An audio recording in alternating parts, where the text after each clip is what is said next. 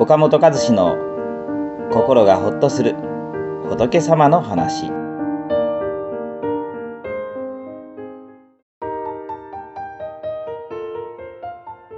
その人のやることなすことが許せないと思った時は私たちは相手の言動をね受け入れがたい時があります。どうしてこの人はこんなことを言うんだろうとかねどうしてこんなことをしてくるんだろうか。理解に苦しむことがありますよね。特に腹の立つことをされた時相手の言動がね理解できないとあの人は性格歪んでるんじゃないかなとか相手の人間性のせいにしてその人を強く憎んでしまうことがあります、まあ、そういう時はね、まあ、一旦自分のことは横に置いて相手の立場に立って考えてみると、まあ、その人の行動の理由がね見えてくるもんなんですね、まあ、その人の行動の理由が分かれば自分も同じ立場なら同じことをしたかもしれないと。怒りや責める気持ちを和らげることができるもんなんです。私がね、まあ、あのある人からこういう話を聞いたことがあるんですね、まあ、ある装置の製作工場で働くね、まあ、M さんとしましょうか。M さんですね。5人ほどの従業員のチームのリーダーをしていましたもともと M さんもね一従業員だったんですがその前に M さんのねチームのリーダーを務めていたエッチさんが退職したことをきっかけに、まあ、仕事ぶりが変われてリーダーになったんですね。デームさんの会社ではね、常に作業の効率化が求められていました。チームの責任はリーダーに問われてね、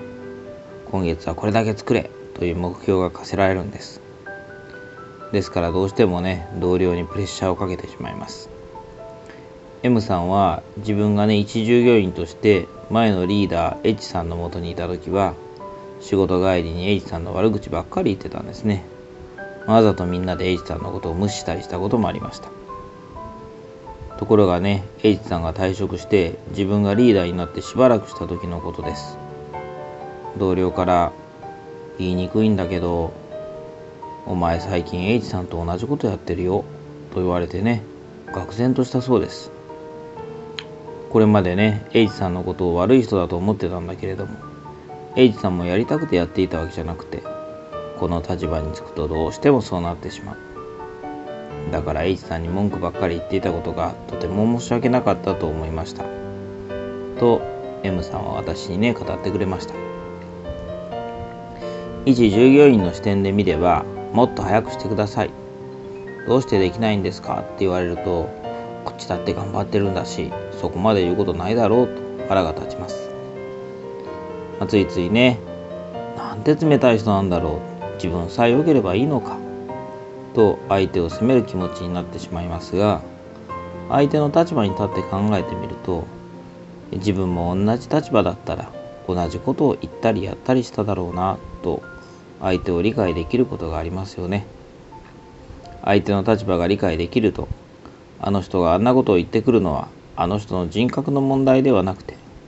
あの人の置かれた環境がそうさせてるんだなと分かります。するとその人自身を恨む気持ちが和らぎますよね。親鸞が語ったことをまとめた「歎異抄」という本の中で弟子の結年に「我が心のよくて殺さぬにはあらず」また外世辞と思うとも百人千人を殺すこともあるべし私の心が清らかだから殺人という恐ろしいことをしないのではないのだよ。殺してはならないと思っていても、100人1000人を殺すこともあるのだよ。と話されているところがあります。そしてその後に、去るべきご縁の催せば、いかなる振る舞いもすべし。人間とはそういう縁、環境、きっかけが来ると、どんなことでもやってしまうものだ。とおっしゃっています。立場や環境が変わればとてもこんなことをしないだろうというようなことでもやってしまうのが人間なんですテレビや新聞では毎日さまざまな犯罪事件が報道されていますどうしてあんなひどいことができるんだろうかと思う事件もあります。ですが犯人の生い立ちや